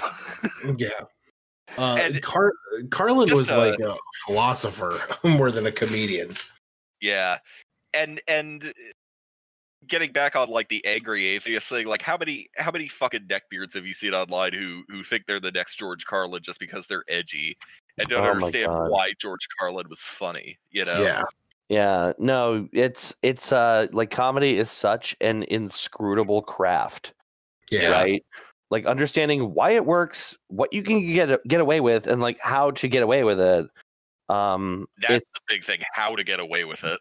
Yeah, like you have to earn an audience. You have to do it right. basically every night, and you come with some collateral, but like you're still working them. It's not. It's like dough or something where you have to like, like develop it, and it's uh, in its in its natural form. It can only be like so good until it's like like primed. Like comedy is such a craft, um, and it's not just writing, and it's not just you know speaking well. It's like reading the room.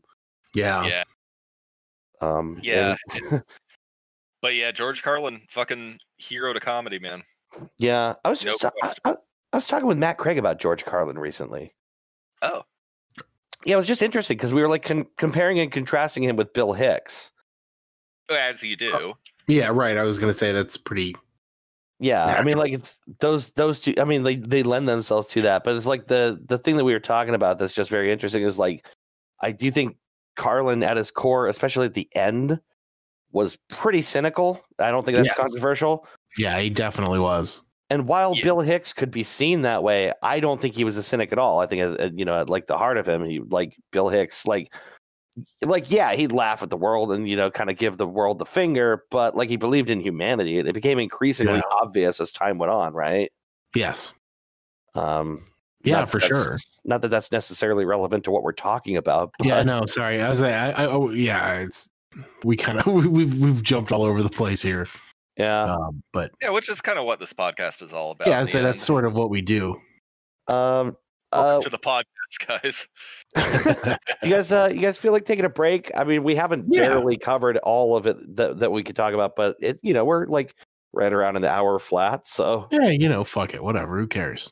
Yeah, fuck it, fuck um, it. Let's do it. Okay, fuck so- it. So, yeah, we'll take a break here, and then we'll come back. Did you guys take any notes? I took some notes. Oh, shit. I haven't been. Yeah, sorry. I took some notes. You yeah. better start racking your brain, boy. Boyo. Um, but, yeah, we'll take a break. We'll come back in a minute with our recommendations and, of course, what we learned. If we learned anything at all, stick around. Bye.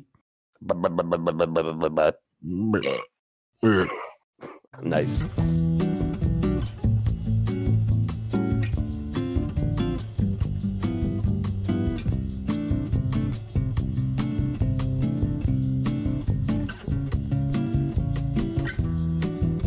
We're back. Oh, God. Oh, no. Hey, what's the what's the runtime on Star Wars Episode nine? Do you know? I don't know. Who fucking cares? Yeah. It's not, uh, hold on. I'll look it's it up. It's not that long. It's yeah. not that long. Walker runtime is uh, two hours, twenty-two minutes. Mm, yeah, we're probably not going to be able to squeeze this in tonight. That's okay. I'm going to I'm going to do a rewatch tonight, I think, uh, for oh, yeah. Uh, yeah, Dan's sake. When are Although you uh, do, When are you guys doing the next one? Tomorrow morning. Oh, really? Yeah. Shit. Okay. Yeah, you should probably watch it tonight. Yeah. Well, I mean, I, I just watched it, so it's pretty, you know, unfortunately, fresh in my head. Oh, um, I, but... I hate I hate that I'm not going to probably love this uh, based on what I'm hearing. Uh, you're not. I, I, well, I mean, I, I like. I'm just guessing, but I don't think you will. Um, yeah, I don't know. Hey, also, everybody, check out Sequelize This. You can listen oh, to yeah, it on that's... Spotify and on Google Podcasts. Uh, that is a shared recommendation. I recommend yeah. it as well. You should check it out. It's Dan and I's new podcast where we bitch about Star Wars. no, no, it's the podcast where you uh, talk about The Godfather Part Two eventually. Yeah, I mean, eventually. Yeah, we'll get there. That's the that's the crown jewel of the podcast. Right. Um, anyway. um yeah so anyway yeah we're back. uh I uh, have a piece of pizza in front of me and I'm a happy boy. Um do we want to talk about recommendations? Have we anything? I do have one. Oh yeah yeah go for it. uh I was given a Steam gift card by my brother who who sh- we share a birthday, and so we you know we exchange gifts because it makes complete and total sense.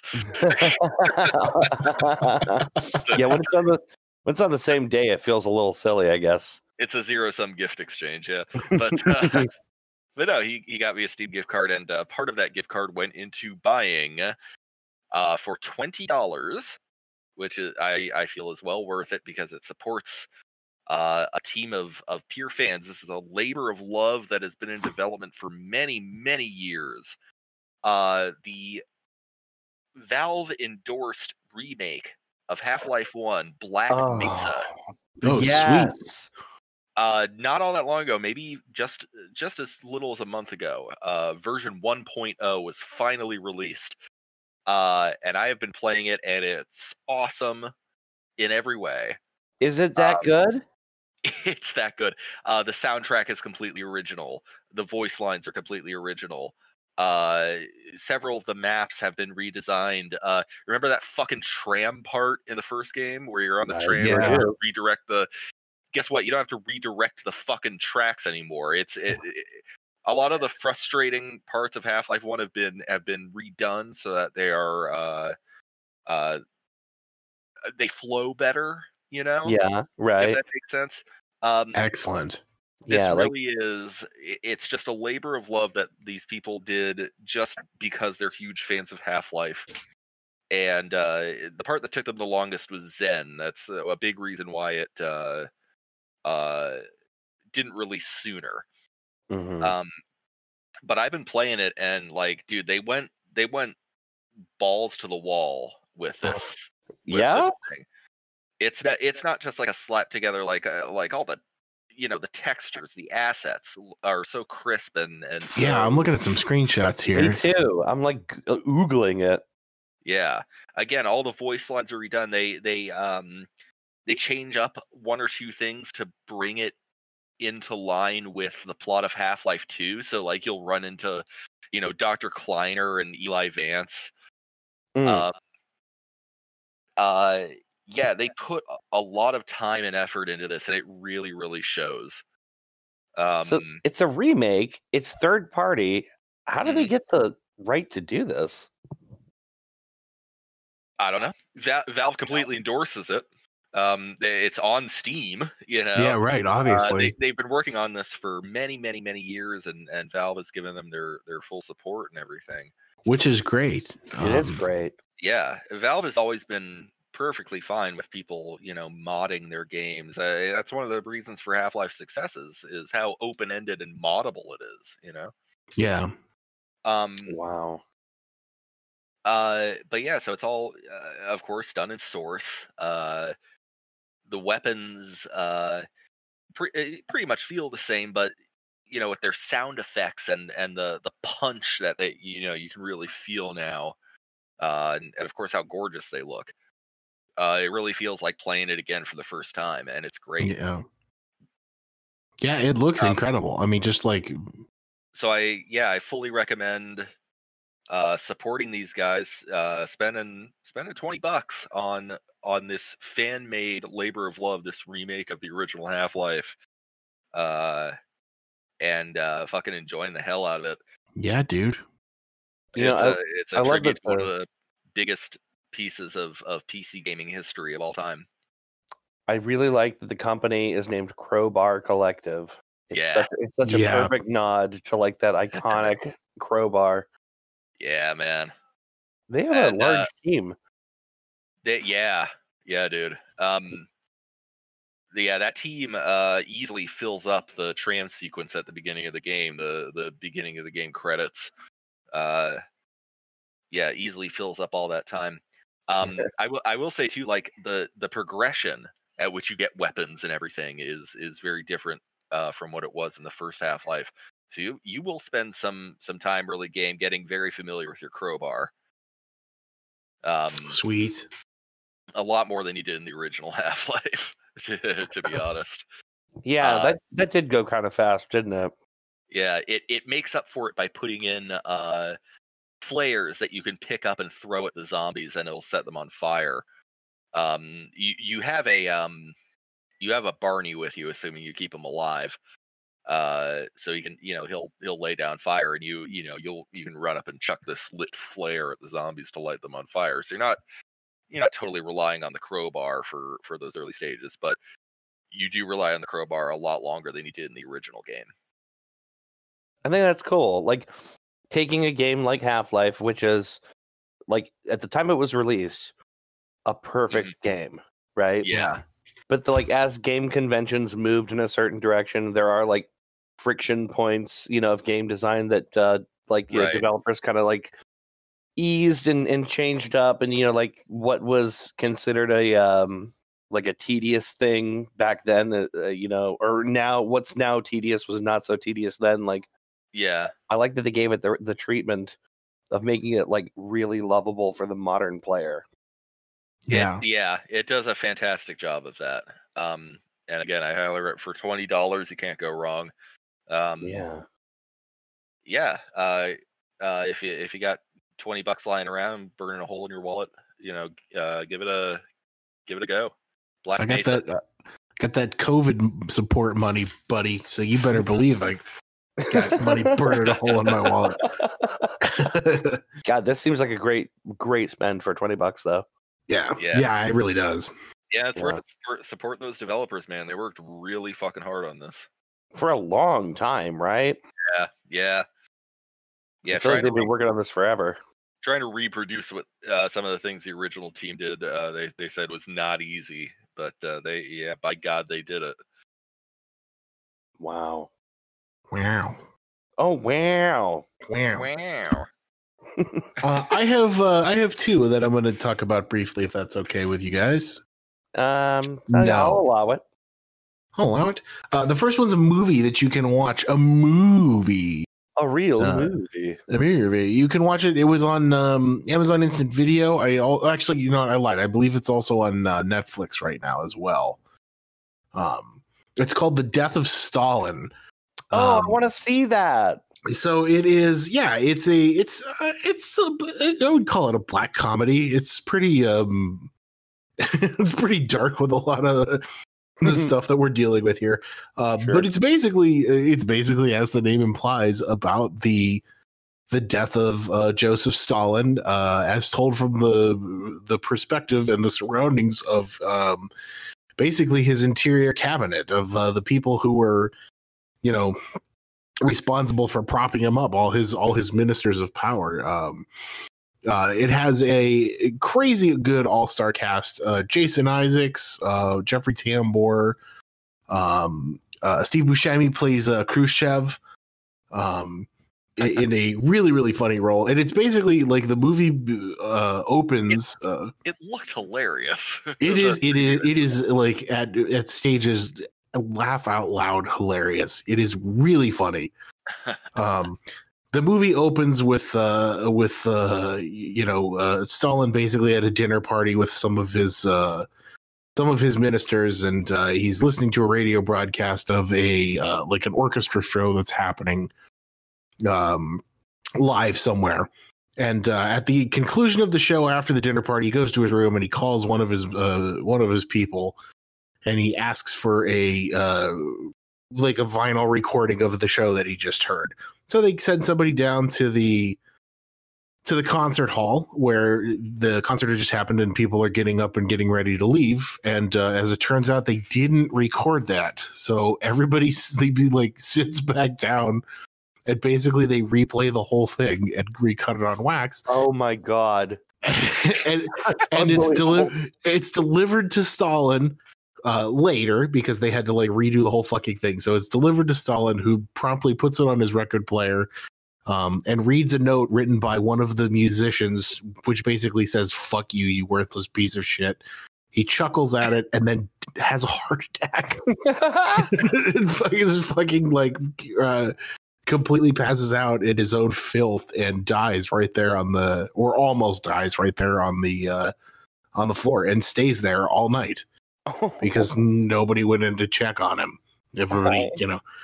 Um, so the movie basically is just the this this uh, slapsticky kind of cast of um, idiots. Is is a uh, interior ministry basically, um, you know, trying to uh, jockey with who's going to take power, which of course we all know Khrushchev uh, does. Mm-hmm. Um. But uh, yeah, it's them uh, kind of like, you know, jockeying for position, and uh, all the horrible dark things that go along with the Soviet Union. Uh, and you can imagine where where things go from there. Um, it is outrageously funny at uh, at certain points. Uh, Trisha and I both really, really loved it. Uh, hilarious. You should uh, check it out. It's free right now. I gotta um, see that. The uh, second one, uh, also briefly, I'm going to recommend you watch uh, uh, Killer Mike, uh, one half of Run the Jewels. Yeah, uh, uh, has a uh, show on uh, Netflix called Trigger Warning with Killer Mike.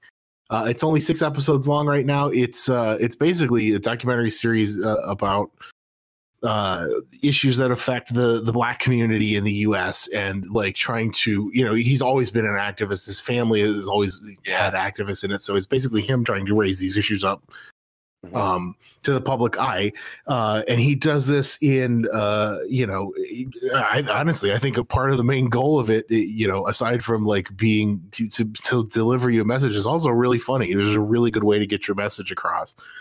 So there's parts of the show that are really, really funny. If you're going to start with an episode, I, I think I recommend the one where uh, he he's basically trying to live black for forty-eight hours. Oh, that's uh, that's the first episode. Is it the first episode? Oh, yeah. yeah so yeah. there you go. We started so, watching it. That's the very first one. And, and, um, uh, I forget. It's called Living Black. Living Black. Yeah. So the whole idea is that, um, you know, businesses in the white community can keep a dollar in other businesses and in in like the pockets of white people for twenty-one days. In the yeah. uh, Jewish community, it goes up to like twenty-six days, and in the like Korean or Asian community, it's like thir- almost thirty days. Like, it's crazy. Yeah, the black community, it's six hours because there's so few. Uh, yeah, you don't have enough black-owned businesses to support right. that you have to have. So he he basically goes out of his way to try and live black for forty-eight hours before one of his shows, with, you know, buying black, you know, black from black owned business owners, uh, buying, you know, from like black only products from black farmers, things like that. Um, which, you know, as he discovers and as you see it through the show, is like almost fucking impossible because there's such little market for it, like there is with uh, with other races in this country. Um, yeah. it yeah. is. I don't Korean, know how f- Koreans are exotic. Is yeah, Korea's Orient. Yeah, that's a white, that's a white people fucking. Who can imagine the great mysteries of the Orient? Of the Orient. No, I, what it what it boils down to is people tend to like. Uh, in particular, like like uh, minority community, uh, you know, Korean, uh, Jewish, you know, they they they buy from their own businesses. They have that network.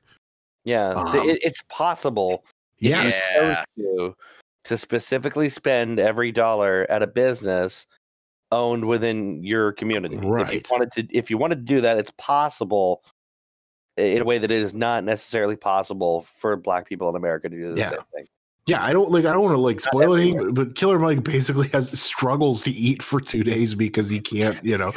And I don't know how far you got, Dave, but there's like a scene where he's at the barbecue with uh, with yes. L P, the other half of Run the Jewels. Yes, uh, L P like drops a bomb on him that he wasn't ready for, and he basically has to pack his dinner up to go because he can't eat it.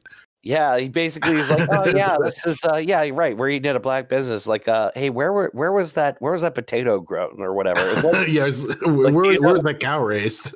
Yeah, and so he's got to ask the business owner, like, uh, do, please tell me that you know where this came from. And he's like, no, and he's like, yeah, I'm gonna take that to go. Oh my god. Um, yeah, so it's it, you know, it's at time it's super socially conscious. Uh, at times, it's really really funny. Uh, and oh, yeah. it's designed it's designed to make you think. Um, and I think he does a really good job. I hope he gets picked up for another season because I had a blast watching the first season. Yeah, like it's on, on one hand, it's a serious show talking about serious issues. On the other hand, it is entertainment primarily. Yeah. And so I, it's like, it does a good job of like, you know, just just, you know, put your head in the space, but also, you know, you can have a good time. Yeah, he's not stupid. He knows how to. I think he he's a pretty smart, pretty funny guy, and I think he knows how to get his message across. Oh God, the uh, I think the second episode. I had to. I'm looking at my watch history so I can remember. The second episode is called "Fuck School." Yeah, mm-hmm. and uh, opens with one of my favorite sequences uh, that I've seen so far, uh, where he's talking to school children and yeah, the little kids. Yeah, the way he handles school kids on issues of race is. Uh, pretty fucking good. Yeah, it is. Yeah, really good actually. Yeah, it's yeah. worth a watch for sure. It is. Yeah, it's it's a it's a good watch. Yeah. Well, Dave, that's just you, homeboy. Yeah, I don't. Uh, I don't like anything. I don't oh, care, oh, okay. to share anything. So, uh, what have we learned? no. Um, no, yeah, I was I was actually kind of struggling with which what things to recommend. Um, uh. I feel like what I would like to do is when I feel like, so the last time Dan was on, I feel like he recommended Space Force. Woo. I could be wrong. Oh, did you see? I think he did actually. The United States military might lose a trademark battle to Netflix over the name Space Force. Are you kidding? No. I, you can't write this shit. Oh, it's too good. Oh, no, you I did not. You can't write this shit, man. That's incredible. That's, I mean, like, the thing is, obviously, the show is patterned directly after the real Space Force, but it's amazing they didn't think to, like, tidy up that I P before they like let that roll into the world. Yeah, yeah. No, Dan did definitely. Not recommend it on the show, incidentally, because it just came out. But he did recommend it to us, you know, as a group. Right. Oh, okay. Because I know I've heard him say he liked it. Maybe it wasn't on the show. Hmm. Um, but let me just say, we've watched several episodes now. I think we've seen like half of the season. Um, and I. Christy and I, you know, read a lot of articles about this show before it came out um, because we basically have the same Google feed. So we see the same stories and then end up telling each other and being like, yeah, I read that already. Um, a lot of people seemed to be kind of down on the show before it before it aired. So like all the reviewers who had advanced access copies were kind of like, I don't know. Um, it's no The Office, right? Um hmm. I am I am here to say it is good, and I think it's worth watching. Um, I agree with Dan's assessment uh, of this show. I, I would say um, it, it's a kind of a soft recommendation. I mean, okay. like, I don't know if this show will become incredible or if it will just stay good, but it's good. And I, I don't understand the people who, who described it as like laughless and joyless because really? There were those who did. Yeah. People said that. Um, Shields of the U S government. I would yeah, assume. You have to, you have to realize the average television viewer is what scientists call a moron. Well, yes. The average television critic, maybe even more so. Yes. Yeah. Well, uh-huh. yeah, these are these are people who are paid to find flaws in everything and nitpick. Right, like and, and, uh, don't have joy in their lives and probably don't get laid often enough. There are things to enjoy in this show, and it's crazy to me that people dismissed it as totally laughless. Because, like, maybe I mean, like, first of all, every show in its first season is finding its feet. Very exactly. few shows do not go through some kind of growing pains.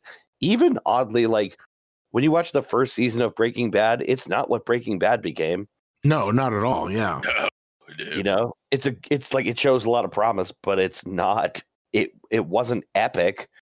Um, shows and movies and books need time to develop their stories, and I think that this show does a pretty solid job most of the time in trying to establish itself.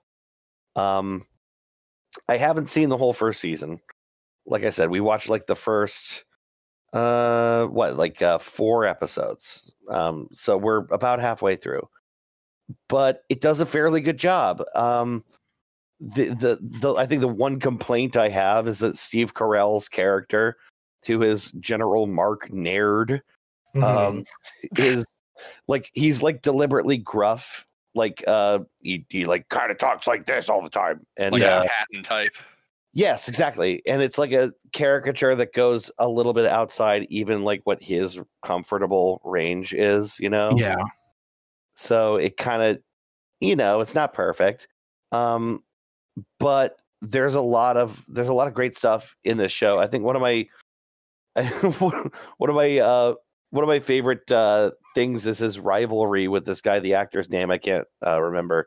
And actually, his character's name is I, I'm blanking on it, but it's it's like a obvious like pun or like a like a dirty joke in a name. Yeah, and uh, and they're like having like this tense face to face, and uh, Mark Naird doesn't even think of the obvious joke to call him. Okay, I, I, I wish I could think of what it was. It would be great if I could remember what the fuck his name was. But you know, it's just like he's uh he's like a little bit dense uh, in some ways. Um. I don't know. I think it's a good show so far, and the, the, the supporting cast is great. Obviously, I fucking love John Malkovich in. Oh everything. yeah, in everything. Yeah. Oh, I didn't like, realize he was in this. Oh yeah. yeah, he plays like the senior science advisor. He's basically the head of the science team. Um. Don't shoot! I'm with the science team. Yeah, honestly, he's uh, he's like basically a slightly uh, softer version of that. Uh, he, um, uh, yeah, there's uh, uh, so Lisa Kudrow plays his wife, who uh, pretty hilariously, very early on in the season, she's in prison and we don't know why. Okay, uh, and she clearly has a bunk mate, and there's stuff going on, um, okay. and that's all like revealed very, very early. Like, like Mark Naird is alone; he's like a single dad. Yeah. He's like running Space Force, which is a position no one wanted and everyone makes fun of him for. Um, the only person he's allowed to like make fun of essentially is the Coast Guard, you know, like the, the, the chief of the Coast Guard or whatever. So like he's like kind of uh, he's kind of like a natural, like we want to root for him, even though he's kind of gruff and all that. He's he's like trying to like be a dad and be a boss and like, you know, has this shitty job and all that. And um, I don't know. I don't want to say too much more about it, but um, it's finding its footing. I haven't seen the whole season. I would not describe it as joyless or laughless. I think that reviews like that are completely uh, unfair, uh, and uh, you should watch at least the pilot and decide if you care about it. All right. So that's that. That's that. Oh, yeah, yeah. I'll give it a shot at the very that's least. That? Yeah, give it episode one. If you hate it at the end of episode one, like really hate it, you won't probably like any right of it. Off. I, you know, I I very rarely hate anything right out of the gate. Yeah, yeah. I mean, it, it might never become great, but it is good, and I just feel like it deserves a little bit of defense. You know, sure. Yeah. Defense. Defense. Oh, don't say that because you're just gonna fucking make me sad. Make you miss sports more. Yeah. Yeah. Hockey's coming back eventually. Yeah, eventually. That's like the, like in August, maybe. So, it was next month. No, it's not next month.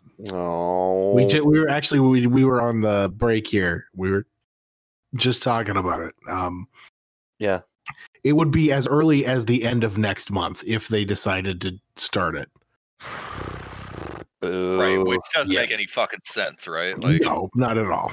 But whatever. You know, I heard someone saying that the N H L is seriously considering moving its entire season into this part of the year because of there being less competition, essentially, with other leagues. Yeah. Like other sports. They might actually move the entirety of the N H L schedule into a less competitive window. Yeah. What, the middle of the fucking summer?